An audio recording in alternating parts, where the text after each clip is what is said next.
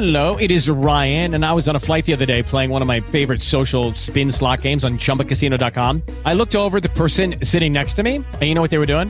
They were also playing Chumba Casino. Coincidence? I think not. Everybody's loving having fun with it. Chumba Casino's home to hundreds of casino-style games that you can play for free anytime, anywhere, even at thirty thousand feet. So sign up now at Chumba Casino dot com to claim your free welcome bonus. That's Chumba Casino dot com and live the Chumba life. No purchase necessary. V G W. Void where prohibited by law. See terms and conditions. eighteen plus. Blog Talk Radio.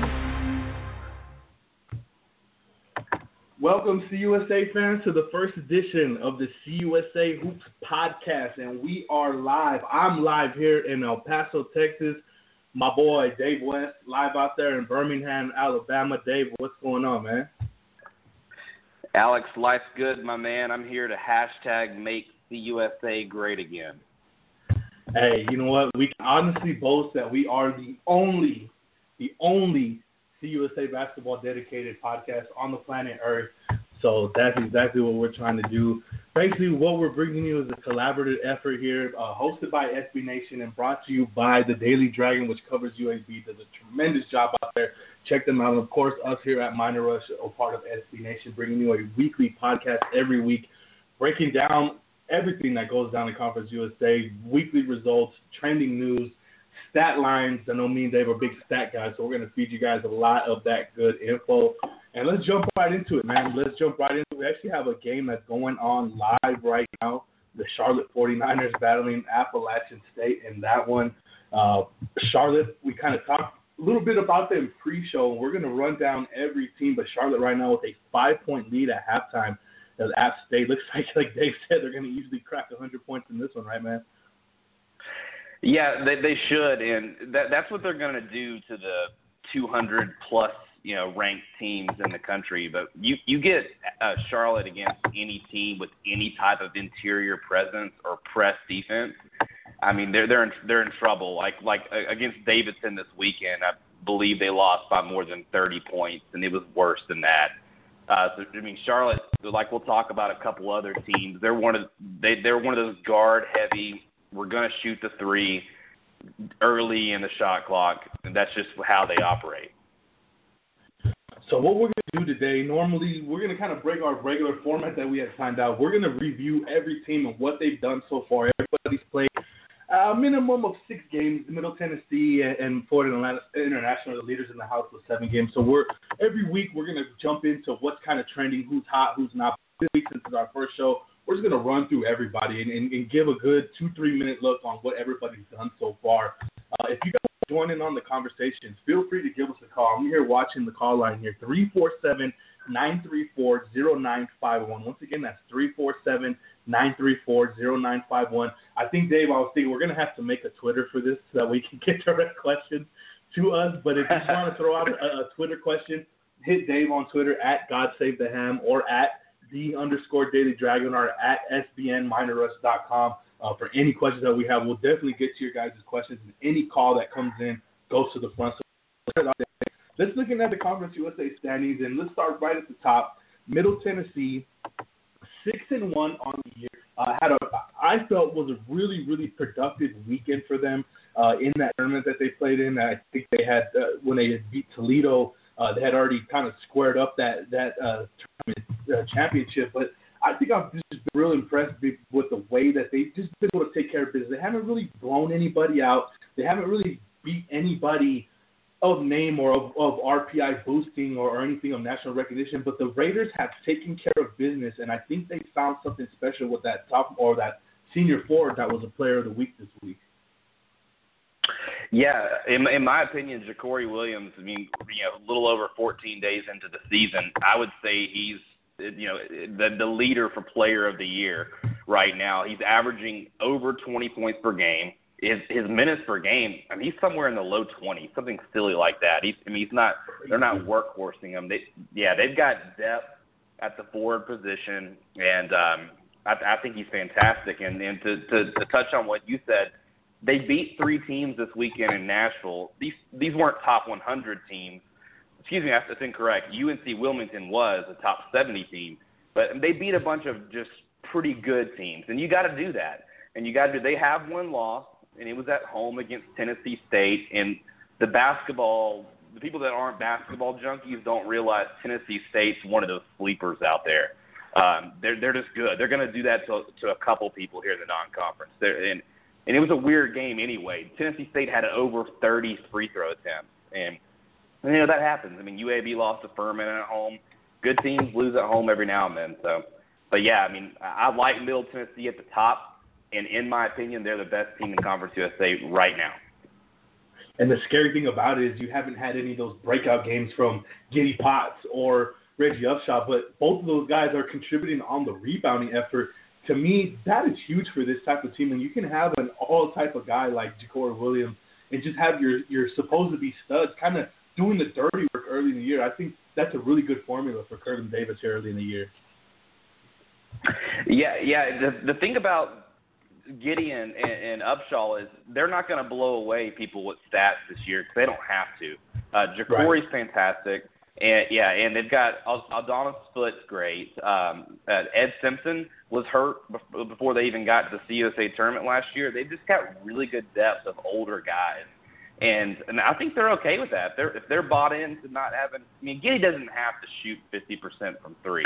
He can if he needs to, but he doesn't have to. And I, and I think Kermit's okay with that. Um, they're very balanced. I, I I really like to see what they're going to do with Ole Miss at Ole Miss on Wednesday. That's a really, really winnable game against Andy Kennedy's team. Uh, if if you if you made me pick between two teams, I I think I'm going to pick Middle in that game. I, I like them. I think they're the best team in the conference right now. Solid start from Middle Tennessee. Definitely a team that was picked to be high and that's definitely going to continue to roll. Next up on the on the Conference U S A standings, you got the Rice Owls coming at four and one. And to me, this is no surprise. I mean, I, I'm kind of surprised they lost to Texas Southern. Maybe you know a bit know about T S U more than me, but this is what I expected out of Rice. Marcus Evans picking up right where he left off. We talked about Igor Kolichev a, a couple weeks ago when I had you on, on our Minor Rush podcast. This guy's rebounding now, averaging eight and a half rebounds. Obviously, he's going to shoot the three ball well. And then you got Marcus Jackson coming back. This team is really, really finding their niche early in the year. Do you kind of agree, or, or you still want to see them kind of beat somebody? You know, no, no, Rice has done – they've proven it to me so far. Rice has three road wins already. And in one of those road wins, they scored more than one hundred points. Go find me somewhere – you know, I, I think the U T E P and, and – who was it, Western game last year, when they both went over one hundred – I'm not sure, but it's rare that a C U S A team goes on the road and, and scores one hundred. Um, and, and, yeah, to talk on Igor, they played at Incarnate Word the other day, which is looks like a high school gym. You probably, probably know more th- about them than I do, being in Texas. He had thirty-five points, and he was six from six for three, and he led the team in rebounds. He's incredible, man. He really is. I don't think Marcus Evans is going to win Player of the Year because of Igor, and that's totally okay for Rice fans. But, I mean, they're going to be live by the three and die by the three. They, they're leading the Conference U S A with one hundred forty-five threes attempted. That is what they do. And at some point, and it may be this Saturday at Texas Tech, those shots aren't going to fall, and they're going to get abused in the paint. I think they're a top one hundred team, but, I mean, I don't know if they have the ability to win Conference U S A with as good as some of these top team interiors are. The U A Bs, the Middles, O D U, they just don't have anybody. I mean, just, there's just not anybody playing on the interior for them.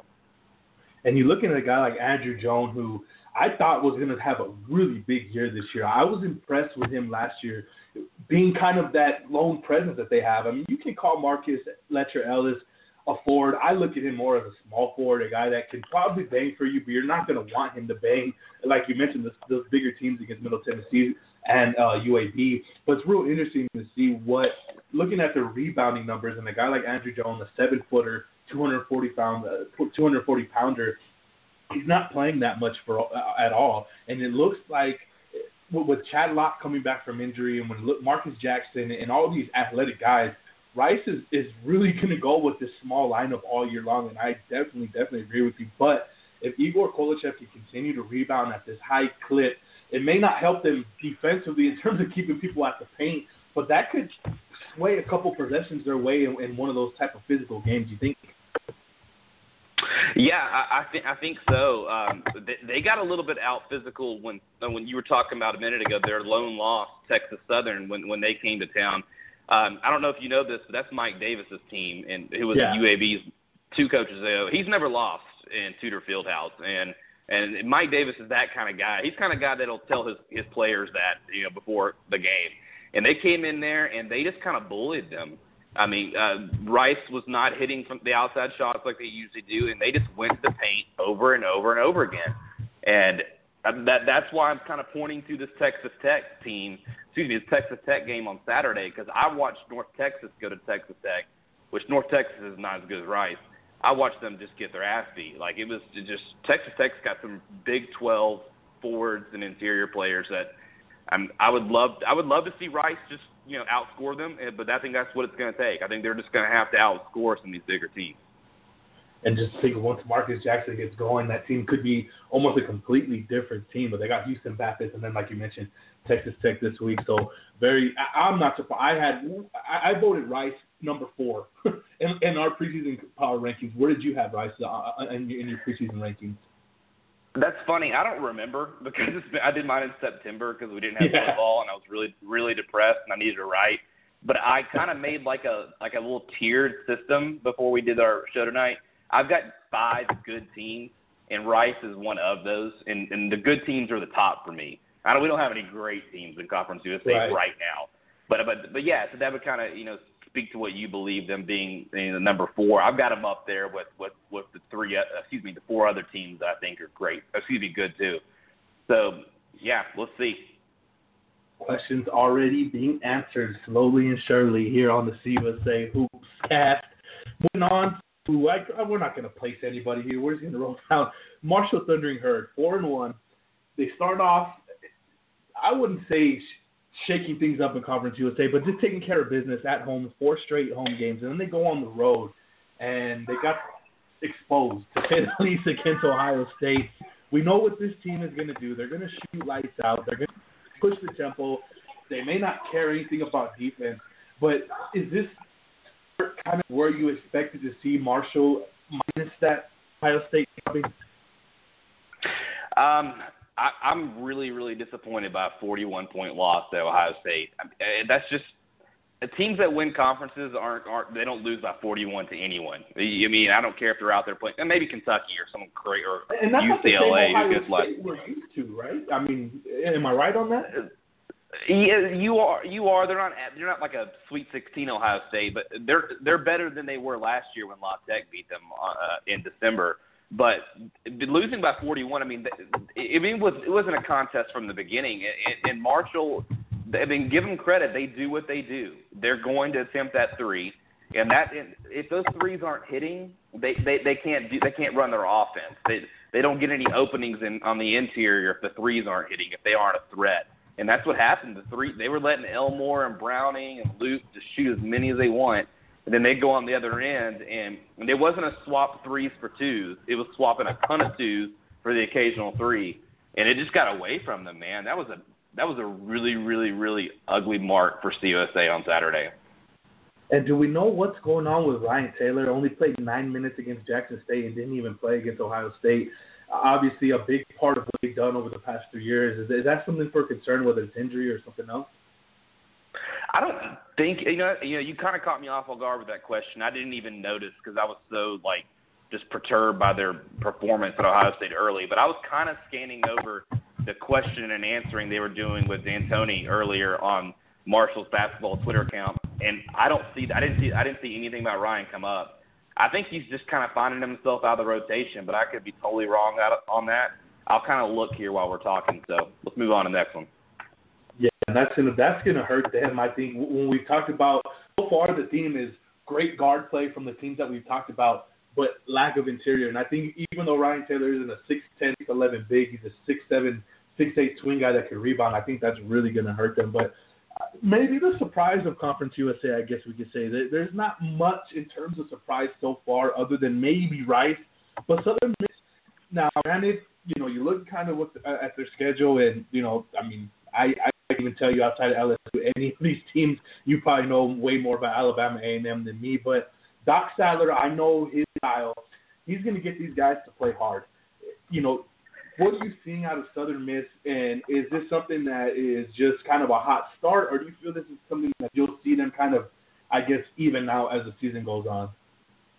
Yeah, take absolutely nothing that you've seen from Southern Miss and, and, and take it to the bank. Like, we, we have no idea what they are, mainly because their best player and their senior, Kari Price, hasn't even played yet this season. He, he had to have some work, little work done to his knee, and he's yet to come in. Um, they they were semi-competitive against L S U, who L S U's not really a great team. Let me let me just go ahead and tell you that. But and then the other, they have three wins. They it's Alabama and A and M, like you said, who is literally the three hundred fifty-first ranked team in the country. They're the worst team in the country. And then they and they then they beat two local, like N A I A division whatever teams. So I have no clue what Southern Miss is, but I saw something today when I was looking through stats that surprised me. You'll probably remember last year, Southern Miss would kind of get themselves into the U S A games by just hitting threes. They would just kind of go on yeah. these runs. They've attempted less threes than anyone in Conference U S A so far, even Old Dominion. So I don't know, man. Like, I don't know what to think about them, to be completely honest with you. I, mean, I don't think they're going to be any good, even with Kari Price. I mean, I think they'll be dead last. But, but like you said, Doc Sadler's a fantastic coach. Well, you didn't really say that, but I think he is. I think he's a tough coach, yeah. and I think he's going to get them in the I right agree. direction, but we're we're still another two years away. Yeah, no doubt. And when you got Tim Rowe, a guy that – I have a lot of respect for Tim Rowe. He's not your best athlete, but he's a guy that's going to work hard. When he's leading your team in both scoring and rebounding, you know, that kind of tells me something of what you don't have. Um, and, you know, kudos to Rowe. I mean, he scored in double figures in, in, in all four games this year, even close to a double-double a couple of times, actually all four times in the year. But a guy like him, you're not going to ride him to try to knock out a team like U A B, a team like uh, Middle Tennessee. So definitely it's surprised because of their record, but, I mean, there's no doubt about it that I can't really take anything off of Southern Miss to really play and, and, and say that, oh, that's going to shine during conference play because they haven't played nobody. But, you know, definitely with a guy like Doc, I'm always going to – game to game, maybe not so much in the standings, but game to game I'm always going to give Southern Miss at least, I don't know, a puncher's chance, if you want to call that a yeah. chance, whatever. So, yeah, so let's move on. Charlotte, obviously we mentioned they were at halftime a couple of minutes ago. Second half already got underway. They come in three and two. Uh, to me, I was really impressed with that win against East Carolina. That was something that, that really, really stood out to me. But like we were talking in the pregame show, I mean, Jon Davis, he's that dude. I mean, Jon Davis is the guy that when U T E P was recruiting him, watching some of this film and kind of getting to know this guy and what he brings, he's definitely that total package. And I thought the losses of, of Kern Scott and, and those type of guys were really, really going to hurt them. But a tandem with Jon Davis and Braxton Oboise, watch out, whoever has to play them, if they continue to be on this, I guess you can call it a, a decent offensive role that they've got. Yeah, I agree. And uh, Davis and Oboise are great. Um, you throw in Andrian White in there, the top three scorers, and, and those three collectively are over fifty points a game. So, I mean, they, they are the offense. And then you've got a, a couple forwards in there who can give them some work. They've got one one guy um, that's like I think he's like seven foot, but he very rarely plays. But so for the most part, they're playing like their bigs are six seven, six seven or below, like between like six six five and six seven. So I mean they're on, they're completely selling out the guard play and just hoping they outscore you. And I'll tell you what, man, they can shoot the three really really well. As a team, they're over forty five percent, and they've hit more than anybody in C U S A. And they're going to live by it and die by it, and you know they probably will live by it a little bit more than die by it. I think they're pretty. I think they're a top half of, of, of the conference team now that I've seen them a little bit. But I was a little disappointed by what happened with Davidson. But at the same time, Davidson's got got some dudes. I mean, I mean Davidson is not the Davidson of like you know the you know a couple of years after Curry. They, they've moved on to a bigger role, like a and better recruiting. So, I mean, maybe maybe there's not a lot of weight in that loss. So, and I'm sure Price isn't looking to get quick. One of their highly touted recruits over the offseason definitely get going with inside that guard play. Trying to get a updated score battle with um, – we'll just move on from that. Pull that one. That was definitely a team that's going to be guard heavy. It's kind of a theme early on here with these teams, and, and it's seen, that's kind of the trend that we've seen, and kind of another team that almost falls into that mode yet. This is one team that I haven't really seen that much of. I've looked at a couple of stats, but Louisiana Tech, three and two, They played, I guess you can call it a, a, a, a maybe I haven't looked at everybody, but so, so far the teams that we've looked at, possibly the most challenging, I guess you can say, or or just they have names. You get they played at South Carolina, they played at Nebraska. I mean, what what are you looking at when you when you've seen what the Bulldogs have done through the first five games? Uh, they're very, very balanced, and, and and I think they've kind of flown under the radar because other than the road games at Nebraska and South Carolina, which they lost by eleven and nine, respectively, in those two games, they were in those games, and they played really well, breaking in Derek G at the point guard position, which, you know, he didn't have to with Alex Hamilton. He's never had to play point guard for the most part. They've got five double-digit scorers, and they've got a true interior with Eric McCree at like the power forward, and then Omar Sherman, who almost plays as a true center, who can, you know, he'll shoot the three occasionally. Uh, I think they're extremely balanced, and I fully expect them to be a top four team um, when C U S A play gets here. C U S A plays over. I, I think they're great. Really, excuse me. I think they're good, but I think they can be great. They've got just a really balanced roster with not very many weaknesses and, and a good bit of experience. A lot of good athletes. A guy that I really liked coming out of high school, I think he's going to take a couple years, but Oliver Powell uh, kind of gives them a little bit of depth. But when I'm looking at this team right now so far, they're only shooting twenty-eight percent from the three-point line. That has kind of been their calling card over the past couple of years, with the ability to not maybe hit it efficiently, but use it as a weapon. I don't know, maybe outside of maybe a guy like uh, Jacoby Boykins and maybe Derek Jean, but you think that could become their, their lack of, of being able to go to the three-point shot. You think that could possibly hurt Louisiana Tech, even though they have a great balance, like you mentioned, of scoring, but we just don't have, they don't have, it doesn't seem at this point that they have that go-to guy when they need that momentum-changing three-point.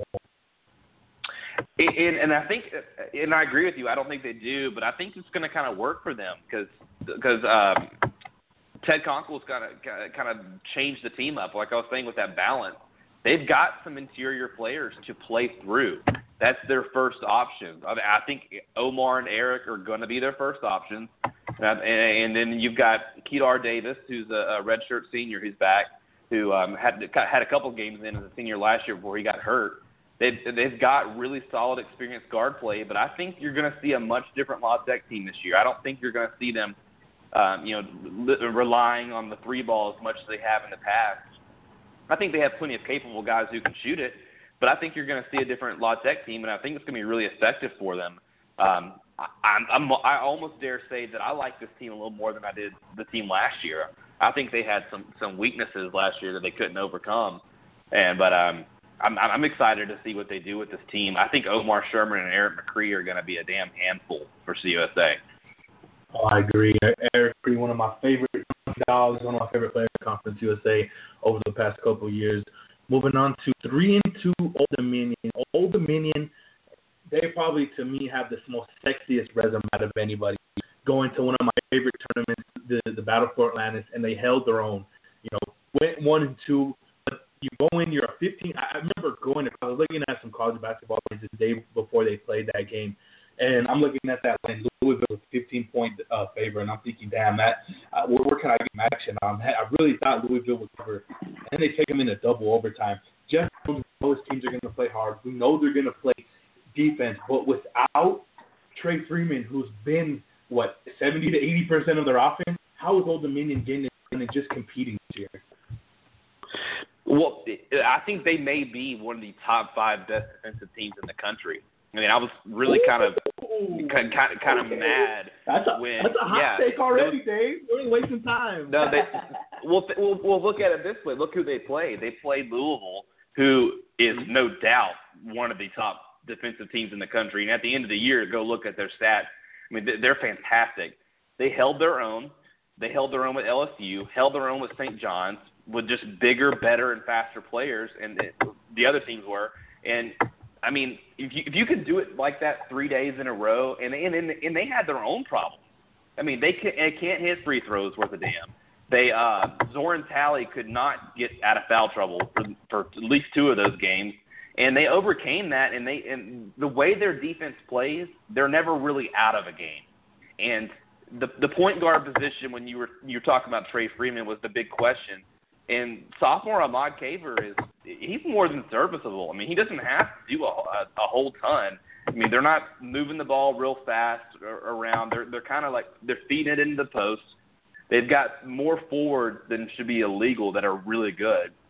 They've got a bunch of interior options, and, and they're just kind of they're kind of getting serviceable play out of their guards with Ahmad Caver and um, and um, B J Stiff and, um, and Jordan Baker. Jordan Baker, I mean, he's he's kind of a dude. He's a senior, kind of yeah. has a little chip on his shoulder, being yeah you know third wheel for as long as he has. And I'll tell you who I really like, who you're not going to hear a whole lot about other than you know through maybe through people in Norfolk, is uh, Trey Porter. He's six ten, and he may at the end of the, at the end of the year be one of the best interior pieces in the C U S A. He he's got maybe the most uh, the highest ceiling as far as offensive play goes for the interior guys of Old Dominion. Old Dominion. Brandon Stiff gets his offense kind of like Jeremy Combs does. He just he bullies his way in there. He's going to offensive rebound.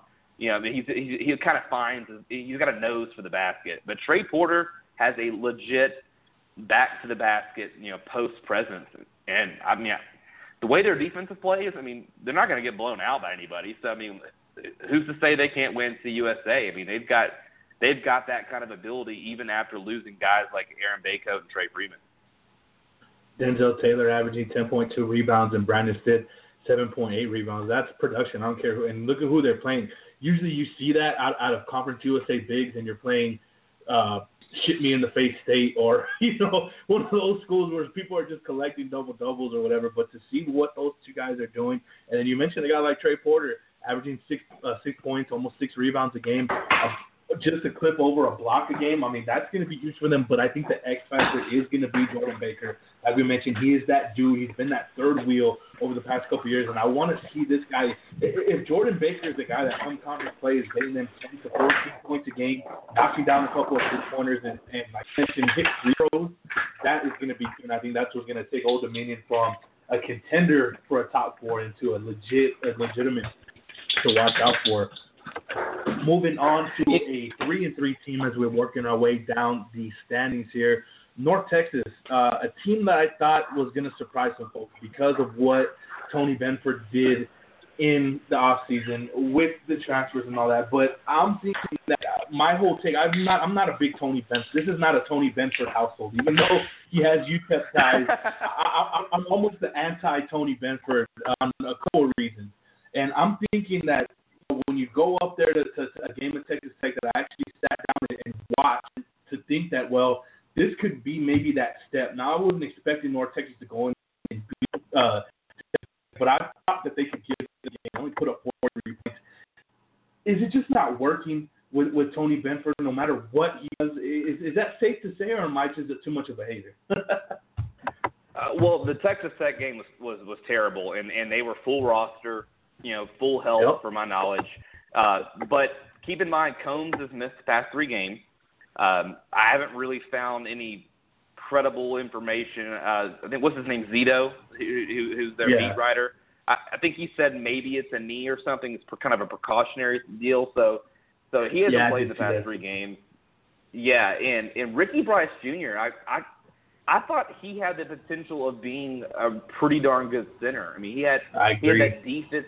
Yeah, and he's been just. I mean, I don't know where the heck he's been. Like. I don't have his stats in front of me, but like I mean, he's, he's averaging like less than nineteen minutes per game. He's kind of non-existent. And and, and, uh, and Decky, Decky John, Decky's out there. He's leading the team in scoring, and he's getting to the, uh, the free throw line like at a crazy rate. And uh, that's kind of been his game. I mean, Decky's kind of just taken over the offense since um, Combs has been out. But I mean, let's I mean let's see what happens. I mean. You, you, you get you get Frazier in December fifteenth once the academic year kicks in. And if Combs is back then, I mean, we may be talking about a team that starts upsetting people in C U S A play. I mean, I, I'm kind of of the, of the opinion what you see in North Texas right now may not be what you see in January, February, and March. But, but yeah, it's, it's a Tony Benford team. I mean, what? I mean, he's had talent before, I mean, and he hasn't produced. So I kind of agree with you. This ain't a Tony Benford household either.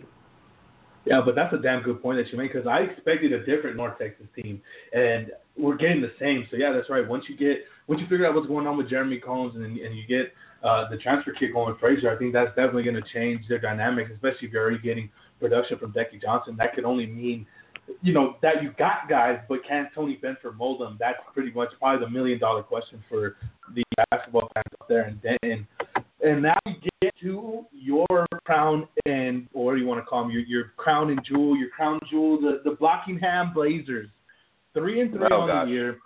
I'm I'm gonna let you have the mic on this one, but in my opinion on U A B and watching U A B like I've watched them and watching a guy like Nick Norton, I just think it's just so it's difficult. It, I haven't seen them too much, but I, watching that you know the the bad start they got against Kansas.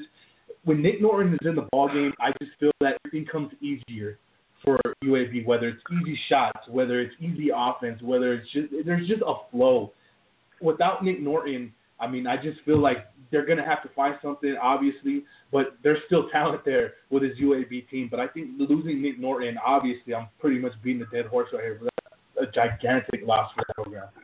And notice I said program, yeah. not team, program.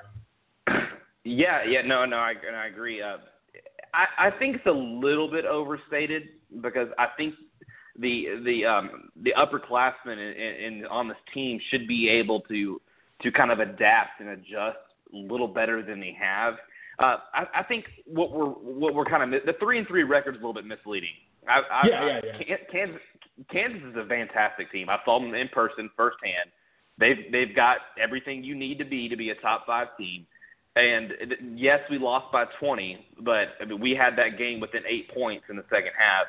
It, it, it, it, but, it, but, yeah, it goes, kind of goes back. I mean, we, we have trouble in the half court. And Kansas made – Kansas said this. They came into the game and said, guess what? Chris Coakley, you might as well not even dress out. And it had nothing to do with Chris Coakley's ability. It just They just weren't going to let him be a factor. And, and, and that's why we went down so fast, so early. Um, we just we couldn't run our offense through him. They put two six ten guys on him and just buried him. And, and they can do that to anybody in the country. They're Kansas. Um, but the Saint Mary's game, they, they are a machine. They are a machine. Yeah. So those two lo- those those two lo- that they may be one of the best offensive teams I've seen in years. They you can't you, you can't really stop them completely. You can try to kind of uh, you know eliminate part of their game. But they're going to beat you one way or the other. I mean, they're they're they're a W C C team that's ranked in the top fifteen for a reason, uh, because everyone respects them because they have such a, a diverse offensive you know, portfolio. They they can hit from the perimeter. They can beat you to death on the pick and roll. They have one of the best interior guys I've seen, and I've seen Kansas. Um, so I think the three and three is a little misleading. The Furman loss stinks. It's It, it, it's kind of like Middle Tennessee's loss to Tennessee State. Sometimes you just you, weird circumstances happen to good teams. So going forward, from you know coming off that long rant, I saw some weird things in the Saint Mary's game that have me not necessarily concerned, but it has me thinking that this non-conference may not go real well for U A B, and on, this is why. I saw Robert Eason sub in freshmen. Two freshmen who were pretty darn good players. I saw him sub them in with eight minutes to go in the first half, being down nine points on the road to Saint Mary's. That, to me, tells me that he's building experience for players for, for you know, for future development for the, later in the season. That that doesn't show me that I'm trying to win at Saint Mary's, or excuse me, in Vegas against Saint Mary's, and that and that, that really kind of concerned me. I'm not. I'm not necessarily against it or going to say that was a terrible decision. I'm just I'm I'm I'm afraid we're going to run into games against Memphis, Stephen F. Austin, Texas on the road, and we're not necessarily going to be playing Chris Coakley and guys like that thirty-five minutes. We're we're going to be kind of working our offense to, for for future stuff. And I don't know if I, I don't know if I'm cool with that, to be completely honest with you. It's um, I I think the roster's still really good. And, and good enough to beat a, a, a, a couple of these teams on the road, a couple of these big marquee teams, and it just concerns me. I mean, Coakley's just Coakley's. I don't. I, he hasn't played over thirty minutes in one game this season, and he's nineteen years old. I mean, don't tell me he's not physically yeah. in shape enough to do it. And I don't know, man. Uh, it, that's kind of a half thing that's kind of rolled over into Eason is we don't play anybody significant minutes. We play a lot of people. eight, nine, ten deep. And and then that's okay. It's good for C S A play. Once you get there, you've got a lot of guys who've seen minutes. But here early on, I mean, it's it's it's not real great for morale when we're playing a guy, in my opinion, who's maybe tenth down the line. We're putting him in against the number fifteen team in the country when the game's not even out of hand yet in the first half. So I, I guess that's, that's the anti-Tim Floyd.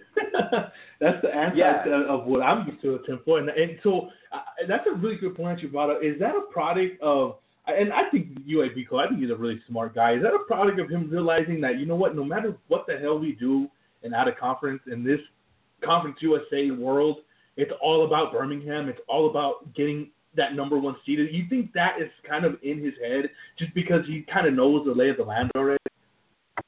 Yeah, I, I do. I, I, and when I'm going to say this, and I have no privy information to this, but I can almost bet you Nick Norton got hurt that night, and later that night or the day after, they said, you know what, we're going to spend this non-conference kind of developing our roster for C U S A. We're not going to go out here and try to be world beaters and beat these these upper echelon teams with with a, with a, with a new point guard or whatever. You know, trying to mesh you know different different players and positions aren't usually playing. So I, I almost kind of think they threw that out. Um, I think we had a great opportunity with Nick to beat a fair amount of these upper echelon teams because I mean I, I saw like I said I saw Kansas and I saw Saint Mary's and they were good teams. But we could beat those teams with the right circumstances, with a point guard who has the vision and the foresight that Nick did. But I've almost kind of think, I mean, sure, sure Rob Eason wants to win every single game, every every time he goes out there. But I think he's kind of thinking ahead, and and I'm not so sure how I feel about that at this point. We have a we we have a pretty bad home slate for the rest of, of the way to go, other than Auburn this weekend. So I mean, it's. I don't know. Maybe he's not so concerned about the morale uh, of the perspective of the program uh, in the non-conference. Maybe he just wants to make sure that we're really ready and prepared when conference season comes, which kind of leads us back to having a, a one bid lead again, one big one bid league again. I, I thought U A B was probably the best opportunity for for a um, for an at large, if any, and then someone else could win the tournament. But I don't think that I don't see that happening anymore. Yeah, I agree, and I put I would put Middle Tennessee as kind of like a distant two, if you if you get catch what I'm trying to say when, when you're talking about that preseason. But yeah, I agree with you what you said about U A B. That three and three record really doesn't say nothing to me right now at all. Uh, the the chemistry of this team is really what's what I'm going to look forward to as we move along here and and on out of conference hitting December when. You know this is where you kind of want to be hitting that chemistry stride. So that's definitely something to keep an eye on. Good. The Blazers, they're going to obviously be a factor come conference play. But moving on to Florida International, coming in at three and four, only one win against the Division One team. They had a slightly after they beat Florida Memorial, which they I don't even know what division they play in. They lost four straight. Um, you have pieces there. You have pieces. Dante McGill, a guy that I was really impressed with last year, tremendous scorer. Eric Nottage, Elmo Steffen. This transfer guy has kind of been, seems like he's been around college basketball a long time. Michael Kensins is that's his name, the Swiss. Everything on the level. That's, this, they're an enigma to me. With those pieces, with the guy that's averaging a double-double, and, you know, they played some, I mean, you look at all their games, there, there's three straight losses. They lose to uh, South Alabama by five points. I think that's Jacksonville State by three points, and then Youngstown to five points. Is this a team that's going to find their niche sometime during December, maybe even lead into January, but we're going to look at this team and be like, wow, this that is the team that you don't want to play come February, early March? Uh, no, they suck. They, um, they're really bad. Um, I'm trying to be nice, they, F I U they, fans. I was trying to be nice. no, no, dude. Um, I've been on it since since the summertime. I, I think their roster is is as piecemeal as it gets. It's just – It's loaded with community college and JUCO guys who may or may not pan out, I guess. It, anything's possible, apparently. I don't know. It's never happened before for them well, uh, while their coach has been there. Uh, Michael Kessens is, is, is pretty good player. Um, he was kind of a seventh, eighth down the roster guy at Bama while he was there. I got to watch him a couple times. Uh, Dante McGill, who you were talking about, he's, he's basically this year's Trey Freeman, but he's just not as good. He's, ar- he's already taken one hundred fourteen shots. And the next closest player on the team is taking fifty-two. Like, he's just going out there just, just throwing up shots because he can. I mean, he's going to average, like, twenty points a game because he's going to take, like, three-fourths of the shots for the whole team. So, I don't know, man. I think they're terrible, to be completely on, honest with you. They, um, they, they've lost to some teams that aren't really good at all, and I, mean, I don't know what I don't know what to say. They're going to play at South Carolina, I think, on Sunday, and it would not shock me if they lost by fifty. Damn, man. And Anthony Evans is still the head man around there, right? Mm-hmm. Yeah, yeah he might Evans be on his pack his bag. I agree. I agree. Moving on to their Florida brothers, Florida Atlantic coming in at two and three. Uh, Colts competitive losses early on. They won two straight. I don't know how much stock I'm going to buy in that South Florida loss. What do you think about it so far?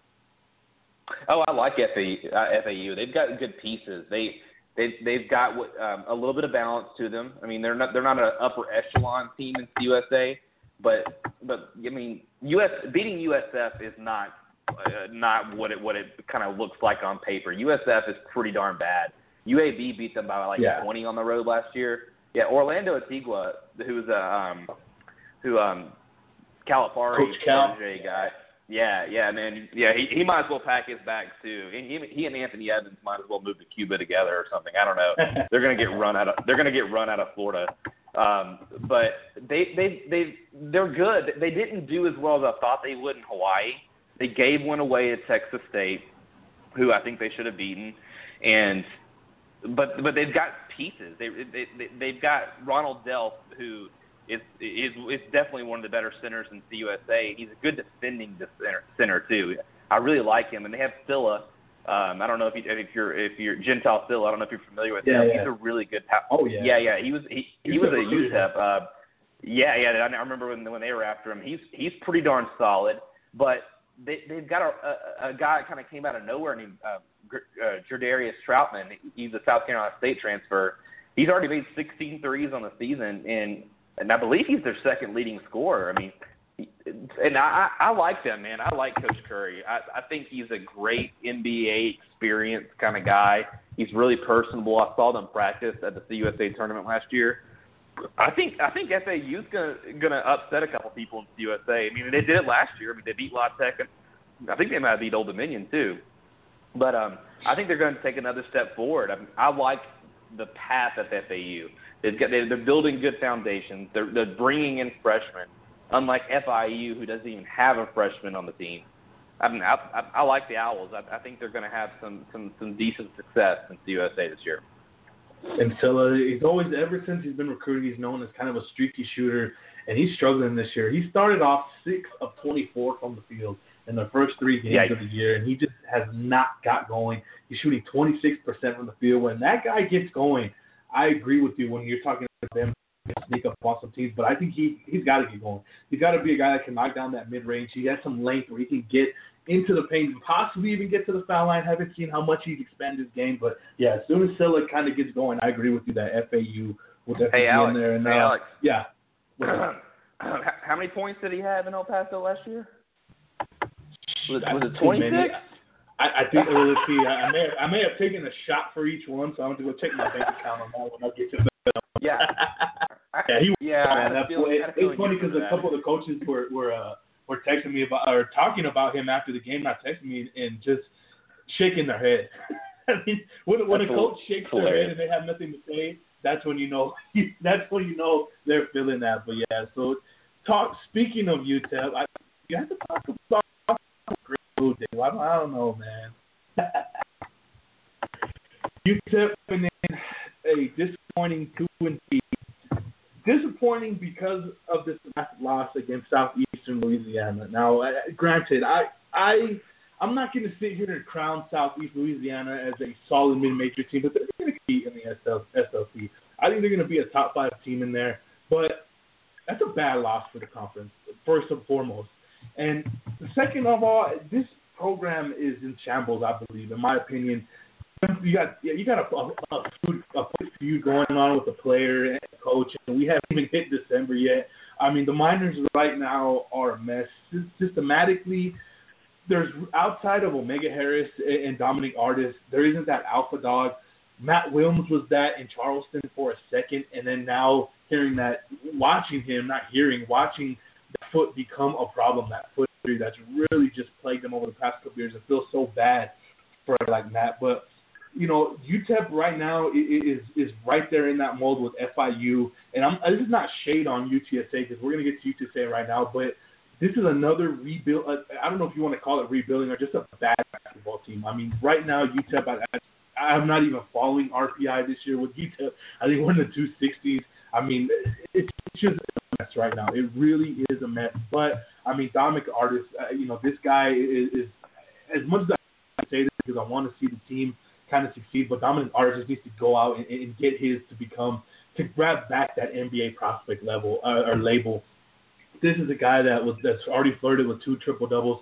You know, this is a – he also looks like a guy that's on a mission – a senior, a guy that's been through through a lot of stuff in his life, been through a lot of his basketball life, and he's on a mission. And it, it, it hurts to see a guy like that, a guy that we've been wanting uh, out of the point guard position here in El Paso. And, you know, he just does not have the help around him because Tim Floyd has done what he's done with this program. And, and U T E P is just, it's, it's a mess. It, it really is a mess.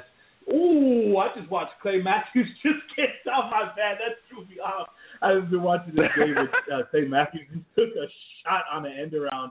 Wow, I, it's rare that you see him. He's coming off the field too. But, yeah, like I mentioned, Tim Floyd is just, you know, he's really running the program into the ground. You know, it, there, there's a point where we were really nice about it at Minor Rush and kind of we had our own personal opinions about it, but we were being nice on these type of forums. But there's no other way to put it. Tim Floyd is running this program, this storied program that I grew up in awe of as a kid. And, and you know what? I mean, there's not else, not much else I could say, but you know what? There's got to be some sort of change for U T E P to make, to hashtag make U T E P great again, if you will. And, and I mean, it's just, it's, they're going to struggle. They're going to get exposed on the road in conference play, and they're going to be exposed on the road next Tuesday against New Mexico, which I am not looking forward to watching. But, I mean, Ugh. I could go on and on about U T E P, as, as y'all know. But, I mean, this it's it's just not a good position. What, what are you seeing from, from Birmingham when you look at the Miners? Well, for one, I think Dominic's going to average at least fifteen seven seven, which is even yeah. better with, than what Alex Hamilton did last year. So we're, we're, we got to put him in the conversation for, since he's a senior, first U S A Player of the Year. So there's some silver lining. And then and then for me, like, I, I'm, I'm on the – you know, you and I know – you know that I'm on the same boat with you uh, with Tim Floyd. I, I, I think he's, he is what he is. I'm not going to go down and bashing him for hours here.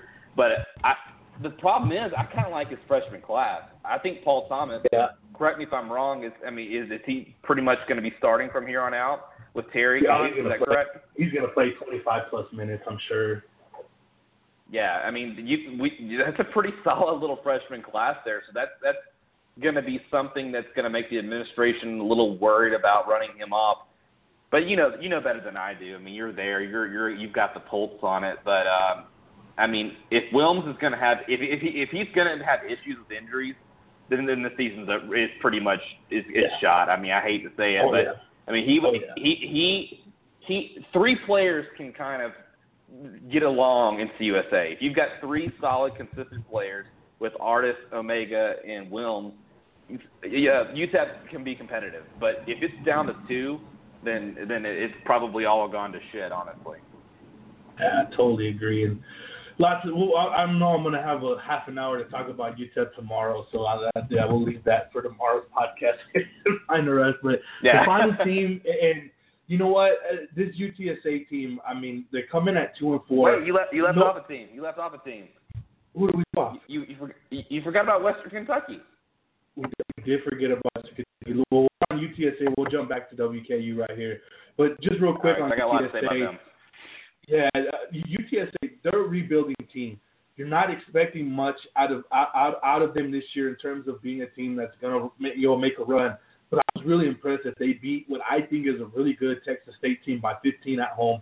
Danny Caspar is really – I'm a big Danny Caspar fan of what he's done at Texas Tech. To see Steve Henson go in there and do it with defense from what they've kind of done recently where they've just kind of – they've tried everything under Brooks Thompson. And to now see them have a defensive identity and to go up into Pac twelve world and, and hold Oregon State to under eighty points, and to go up there and hold a decent Fresno team under seventy points. I think this team is, is going to slowly build. I've already seen some of the waves that Steve Henson is making in recruiting. this year is definitely going to be a year they're going to take their bumps and bruises. But three, four years from now, once these classes come together, U T S A is definitely going to come up and, and come into that middle of the pack. Do you kind of agree with me on that? I'm praying it's not going to be U A B, but I can tell you, write it down right now, a top four team in this conference is going to lose at the combo this year. They they are a they they've got not great pieces, but they're so well coached, and they're and, and they're they're really inspired the way they play. Like they're bought into Henson's system, and, and and they've got what you want to see for a program that's rebuilding. They've got a couple freshmen who have already just established themselves, and Byron Fronin, who was a freshman of the uh, week last week, and uh, Giovanni uh, Nicolo, um, who's from Italy. I mean, these two, these are two guys that are going to play four years for Henson, if he's still there, and are going to be great players for U T S A. They're what you and the Italian kid hit a game winner, right? Yeah, yeah, yeah. It, yeah, he has, he has, um, and. And, I'm, and I haven't even mentioned uh, what, what their, their their centerpiece, I guess you can say, for a team like U T S A. Uh, Jeff Beverly is just – he's that perfect JUCO you want. You just bring him in. He's kind of a below-the-rim kind of guy. He'll shoot the three every now and then. But he's he's a he, he's a power forward that he's going to come into U S A and he's going to have to have some decent success. I mean, he's averaging sixteen points per game. Um, and, and and they and they're going to play seven of their first nine on the road. Henson yeah. is, is, is is making this team battle kind of tested, I guess you could say. And he's doing everything that I would want if I was a, a Roadrunner fan and when watching this. I mean, I, I, I've had a blast watching them. I've watched them four times already, and um, I, I can only say I can't, I can't really say anything negative. I mean, like you said, beating that Texas State team, who's a solid team. I mean, they, they sneak by F A U, who I think is pretty darn good um, for a C U S A team. Um, that, that's impressive, and they held them under yeah. fifty points. That's that's that's something that U T S A teams never do. I mean, they'll they'll let you they'll let you score eighty, ninety in the combo all day years in the past. And let me throw a little P S A to Christian Wilson, dude. Put down the herb. You got a head coach that can mm-hmm. take you to the next level, bro. This ain't no joke. Steve Henson is the real deal, Christian. Take this serious, bro. Put down the weed. You can smoke it all you want when you retire from the game, bro. Get get your head right. So finally, so last, lame, but not man. least, yeah. uh, shout out to Fletch Topper. Probably thinks we're shading him over here. I'm shading him. I love shading him. Yeah, me too. We do. Three and three, Western Kentucky. The the team that it's like they've had a great offseason. They really did with that hiring with Rick Stansbury, with some of their early twenty seventeen recruiting, the transfers they've been, get, been able to grab in, and then the past two games they've sort of taken it on the chin a little bit. You got you say you got a lot of info about Western Kentucky. Let me hear it. I do. I do. I've seen every single game they've played so far. Uh, I think they took a huge hit three games ago when Willie Carmichael was announced to be uh, – suspended for the season. He was their U T transfer to U, uh, Tennessee, and he was a really, really long power forward. Just would have had a lot of success in the U S A. He he was a good player. I mean, yeah, heck, I mean, he went to Tennessee for a reason. Um, losing him is going to hurt. It really is, because they are about seven deep, and that's being generous. Their starting five is pretty darn good. Um, I picked Q Johnson to be a, a first team U S A, and I'm not going to sit here and act like I had, I had any clue what I was doing. I was guessing. I kind of looked at what he did at Washington State. He's the graduate transfer from there, and but hey, look at him. He's leading the team in scoring. Um, I've watched, like I said, I've watched all their games. They they, they they they've had some really bad losses, some losses that I, that I I just can't I can't overlook at this point. They lost by twenty-one at Belmont, which this is the second time I've mentioned Belmont tonight. Maybe Belmont's just really good, and I'm not really, you know, totally bought into to Bird's team this season. But losing by thirty-nine to a Washington team who is barely a top one hundred team, granted they have probably the, the number one draft pick in Markelle Fultz, losing by thirty-nine is is just, on a neutral court is, is, is unacceptable. It's they they just got such a drastic drop-off from that top five that I don't I don't know that they can overcome that. I mean, I, I think I picked them like second or third. That's what, when I thought Willie was still going to be around. Um, I don't know if they're going to be a top five, top six team at this point. Um, I mean, they, they, I mean, they're going to they're going to win some good games in C U S A. They're going to beat some people, but I don't think they can sustain it. I mean, they're going to be playing guys.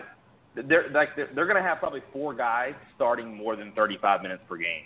Like it's it's the depth is that bad. But that that's only going to last for so long. I mean, you've seen their recruiting class. It's offensive how good it is. Yeah, and then you already got Q Johnson, the guy that I've been able to watch play against U T E P at Washington State the past couple of years, already at thirty minutes, thirty-three minutes a game. Pancake Tom, thirty-five and a half minutes a game. And Justin Johnson, one of my favorite players in the league, almost averaging a double uh, double double, getting thirty point eight minutes per game. So you're right. And then uh, Junior, I'm going to martyr his name, but Lomopata, twenty-eight and a half points per game. So yeah, that depth is definitely going to play in a factor. Can't have any injuries, can't have any defections that are unexpected. But this would be a, a stepping stone year for them be, to build depth. Obviously, you're losing a guy like Q Johnson, but, you know, Justin Johnson is going to be a guy mixed with those two guys that they're bringing in in the recruiting class that are really highly touted. They're going to be dangerous, and, yeah, that depth problem for Stansbury won't be we'll be talking about that after this season for sure. So, you know, what are your thoughts? We, we've ran through every team. We've kind of gotten a good taste of, of, of what everybody's done so far. Perception-wise, we're still in the gutter, right? I mean, I don't think anybody's done anything at all to really kind of change that so far. Yeah, and uh, we I think we're ranked nineteenth right now out of, uh, what is it, thirty-one, yeah. thirty-two teams. Yeah, well, I mean, we, yeah, yeah, yeah, we're we're pretty far down right now. And like like I said earlier, U A B had had some you know going into the season had the best shots of, of getting a couple marquee wins, but it's not over. But I will say this next week is is, is this this may be when it's going to happen. It may be Middle and Ole Miss. It, if U A B beats Auburn at U A B, I'm not going to say that's a marquee win, but um, it it may be Rice at at, at Texas uh, Tech. But I think if if we're going to get kind of a little perception win, if you will, it might be here between now and Sunday. And but other than that, I think we're kind of in the same boat we were last year.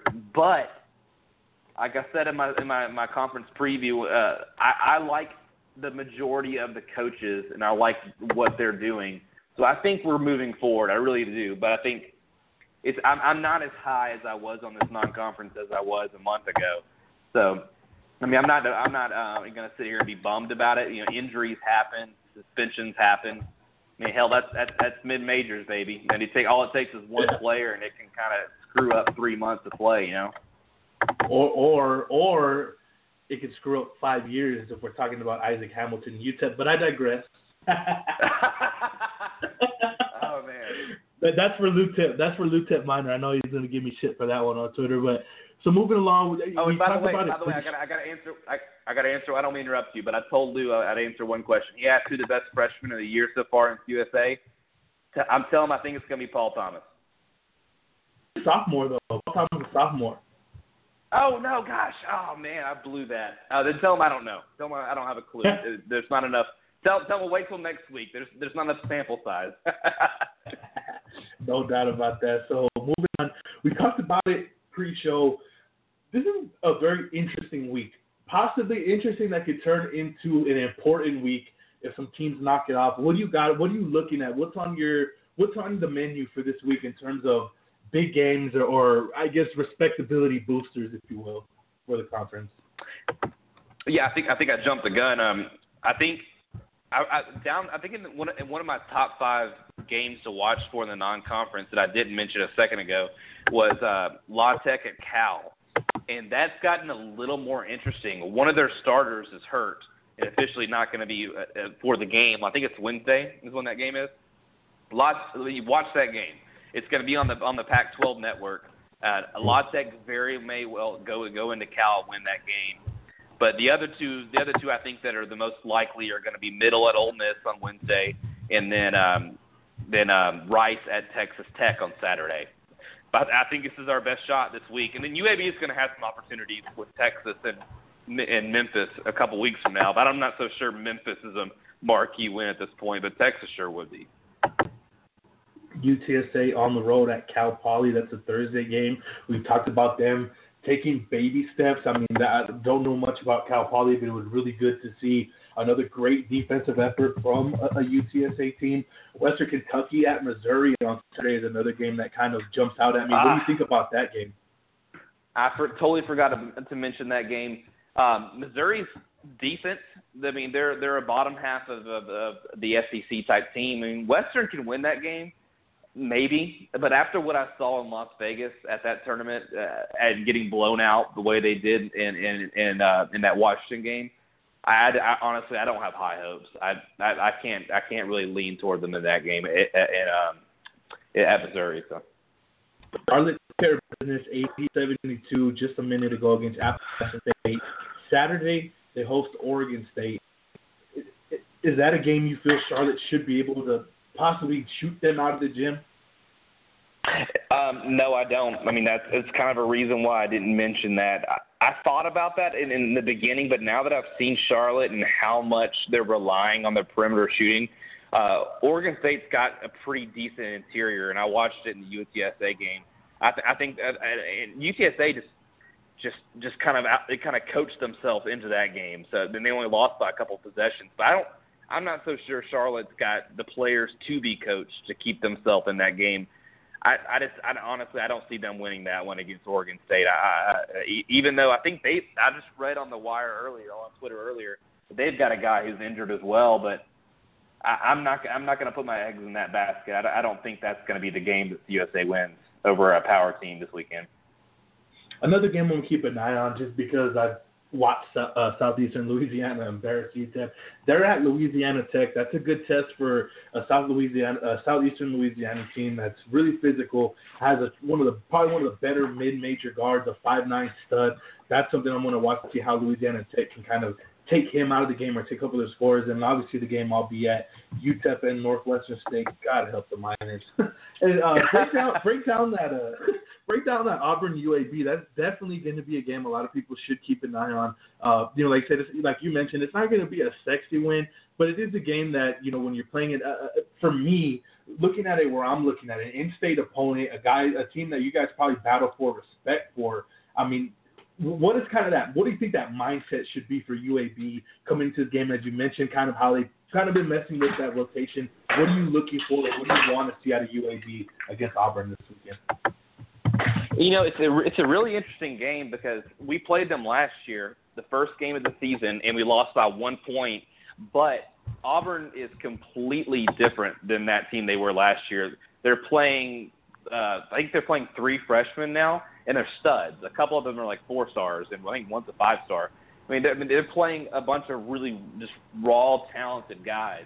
And um, it, perception-wise, it would be it would be really big for our state because we're you know to be completely honest with you, we're not in recruiting battles with them. It's like saying that U T E P's in recruiting battles with with Shaka Smart in Texas. It's just yeah. it's just not reality. I mean, you don't you don't you don't battle Bruce Pearl in recruiting. He, he, we don't get those guys. It would be really, really big for us because um, we need some momentum. We need we need a couple of our starters to see some shots fall and kind of um, have some success because we've been on we've been running on these neutral courts for about a week and a half now. I mean, it's just going to be nice to get home and uh, you know what? I, I need to dig more into uh, the roster of Auburn. I, I've unfortunately only seen them twice because they've got so many new faces. I don't really know what to, to, to expect. I think when that line comes out. I think it's going to be almost a pick 'em, and I think U A B should be favored. But Auburn's just got some. I mean, like Donjel Purefoy. I mean, he's he's going to be one of the best power forwards in the S E C. I mean, he he's just a stud. He does. I mean, he's he's not not like a lottery pick stud, but I mean, he's like a second round draft pick kind of stud. So I don't know. It's a really good opportunity for U A B. They have a lot more to lose than they have to, to gain in that game, in my in, in my opinion. So losing that game is not going to be received very well for the fan base. But if you win it, I mean, it's not going to be a big R P I booster because I think Auburn's like in the one fifty range, so, you know. Yes, sir. Yes, sir. And there you have it.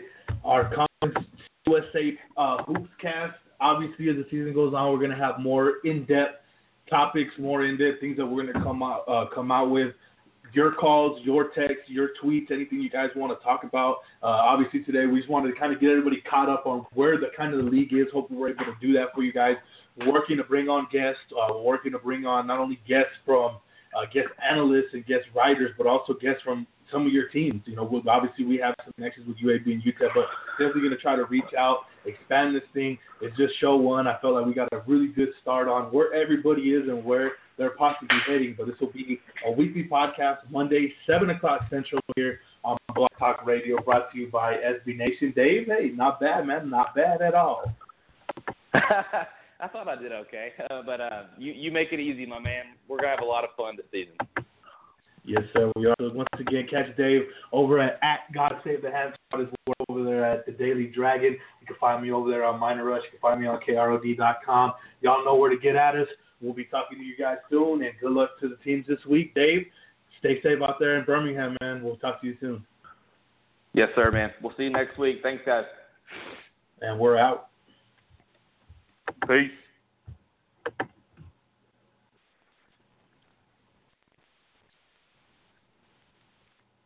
Hello, it is Ryan, and we could all use an extra bright spot in our day, couldn't we? Just to make up for things like sitting in traffic, doing the dishes, counting your steps, you know, all the mundane stuff. That is why I'm such a big fan of Chumba Casino. Chumba Casino has all your favorite social casino-style games that you can play for free anytime, anywhere with daily bonuses. That should brighten your day a little.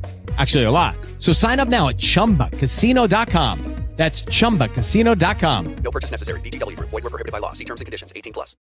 Join us today during the Jeep Celebration event. Right now, get twenty percent below M S R P for an average of fifteen thousand one hundred seventy-eight dollars under M S R P on the purchase of a twenty twenty-three Jeep Grand Cherokee Overland four by E or Summit four by E.